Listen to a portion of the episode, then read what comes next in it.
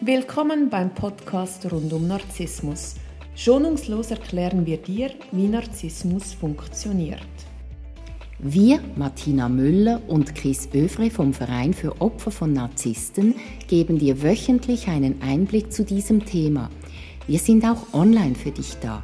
www.co-narzissmus.com Neue Woche, neuer Podcast. Hallo Chris. Hallo Martina. Ich freue mich sehr, heute mit dir über das Thema zu sprechen und zwar, was ist eine gesunde Lügkultur? Wir haben das in einem anderen Podcast schon, wo wir die Anzeichen von Narzissen besprochen haben, erwähnt, dass es verschiedene Sichtweisen gibt, wann man lügt und wann nicht und dass es ganz wichtig ist, wenn man eine Liebesbeziehung anfängt, dass man abklärt, was ist für dich Lügen und was, äh, wann eben nicht, dass man merkt, dass es unterschiedliche Wertvorstellungen gibt.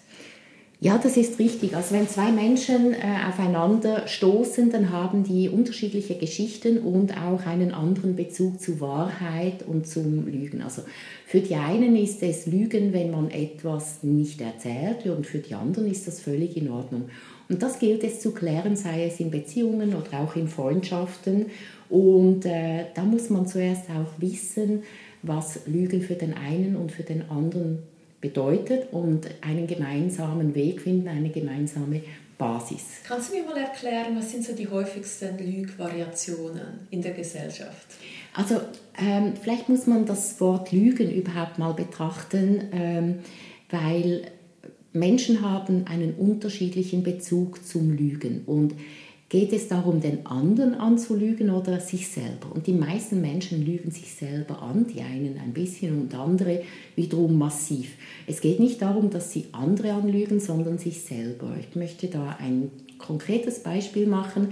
Ähm, ich sehe irgendwo eine Maus und ich beschreibe die Maus, die sieht so und so aus, ich mag die oder ich mag die nicht. Und du siehst die Maus auch und du magst sie vielleicht besser als ich, aber du siehst auch eine Maus. Und jetzt kommt eine Person vorbei, äh, sagen wir ein Narzisst, und der Narzisst hat jetzt gerade Lust auf eine Kuh. Der möchte jetzt eine Kuh sehen, hat jetzt keine Lust auf eine Maus. Der sieht jetzt eine Kuh. Das ist seine Realität. Jetzt sagt er, was, ihr seht da eine Maus, ich sehe da eine Kuh. Und er glaubt das wirklich. Und wir beide schauen einander an und, und denken, was, der sieht da eine Maus, das ist doch, der sieht da eine Kuh, das ist doch eindeutig eine Maus.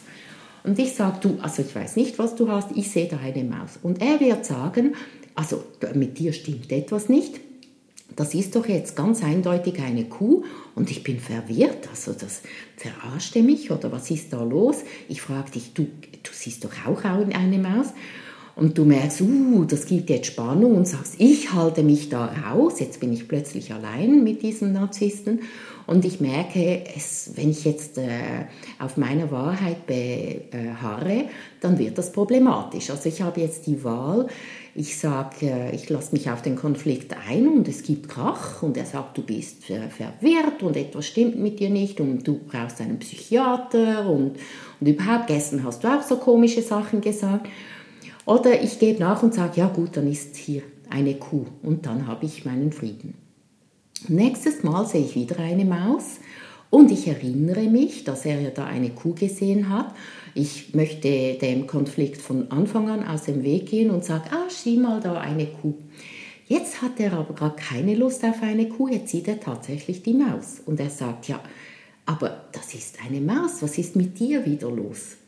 Und ich beginne an mir zu zweifeln. Er lügt nicht mich an, er lügt sich selber an, er hat eine andere Realität und deshalb ist es mit einem Narzissten gar nicht möglich, über Wahrheit zu diskutieren und das merkt man schon sehr früh.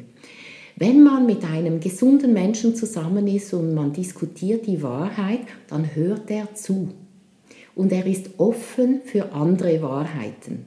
Hm? Zum Beispiel äh, einer, äh, mein Partner geht aus und kommt zurück und ich frage, wie war's? Und er, ja, es war schön und äh, was habt ihr gemacht? Ja, wir haben etwas getrunken.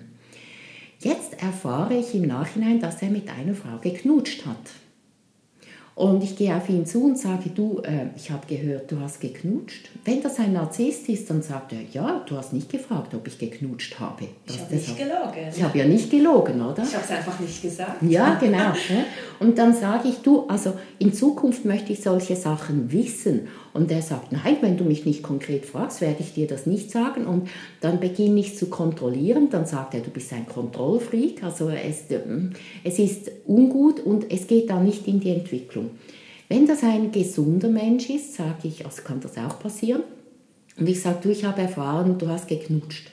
Und dann sagt er, ja, du hast nicht gefragt. Und dann sage ich, du, wenn es etwas ist, was äh, auch mit mir und mit unserer Partnerschaft zu tun hat, dann möchte ich das, möchte ich das gerne wissen, ohne dass ich fragen muss. Ja. Und dann sagt er, ah, okay, ja, ich verstehe dich, ja, das war nicht in Ordnung. Und ähm, ja, dann machen wir ab. Also wenn was ist, dann sage ich dir das auch, wenn du nicht fragst. Und nicht sagen bedeutet eigentlich lügen, sage ich ja. Darum geht es mir. Man findet gemeinsam heraus, was ist Lügen, was ist für die Gemeinschaft oder für diese Beziehung, was bedeutet Lügen, was sagt man, was sagt man nicht. Man definiert das miteinander, obwohl man da äh, aus unterschiedlichen Richtungen kommt und unterschiedlich umgegangen ist mit Wahrheit. Und dann definiert man das, das ist ganz wichtig, und dass man da auch zuverlässig äh, damit umgeht und künftig solche Sachen dann anspricht. Wenn der nächstes Mal wieder lügt und etwas nicht sagt, dann weiß ich, okay, ich kann mich nicht auf ihn verlassen. Und auch da ist für mich wieder die, stellt sich die Frage, möchte ich mit jemandem zusammen sein, der, wo man diese Ebene der Wahrheit nicht findet. Ich kann ja auch sagen, gut, also wenn ich dann fremd knutsche, muss ich das auch nicht sagen und dann sagt er, ja, das ist für mich total in Ordnung. Da kann man sich überlegen, ob man diese offene Art leben möchte. Aber es sind immer zwei Personen, die sich da finden müssen und wenn sie sich nicht finden, dann ist es schwierig und es bleibt auch schwierig. Also Wahrheit ist ja immer relativ, wie wir wissen. Mhm. Aber ich bin immer wieder überrascht, wie sich die Leute, wie du sagst, so etwas vormachen, weil zum Beispiel in Bezug auf Betrügen kommt ja da wirklich teilweise Absurdes hoch. Zum Beispiel wenn du ihn dann sagst, du, aber du hast mich jetzt betrogen, er sagt, nein, das waren ja nur Prostituierte. Mhm. Oder nein, ich habe sie ja gar nicht geliebt. Mhm. Oder ebenso wie bei Bill Clinton, nein, ich, ich habe nicht betrogen, das war ja nur Oralsex. Mhm. Also wie sich dann die Leute etwas vormachen, nur damit sie sich selber gegenüber noch als äh, gut wahrnehmen können. Das finde ich dann teilweise schon sehr spannend. Ja, also man findet da äh, am besten den Weg, wenn man die Gegenfrage stellt. Also wenn ich das machen würde, dann wäre das für dich auch in Ordnung. Und wenn das für ihn wirklich so ist, wie er sagt, würde er sagen, ja, das wäre für mich total okay. Das ist für mich nicht Betrügen. Dann hat er da eine andere Wahrheit. Dann kann man darüber diskutieren, äh, ist das machbar, möchte man sich da darauf einlassen oder nicht? Oder wäre das äh, wirklich auch eine Variante, die man leben kann und vielleicht auch möchte? Vielleicht entdeckt man da eine Seite an sich, die man noch gar nicht gekannt hat. Dann ist es wieder in Ordnung. Aber wenn er sagt, nein, du darfst das nicht, dann bedeutet das eben doch mehr, als er behauptet hat. Wenn es für ihn nichts bedeutet, bedeutet es für ihn auch nichts, wenn ich es mache. Wenn es aber äh, für ihn nicht akzeptabel wäre, dann ist er nicht ehrlich, auch zu sich selber nicht. Danke vielmals, Chris, für diese spannenden Einblicke. Ich wünsche dir eine schöne Woche. Wünsche ich dir auch. Danke.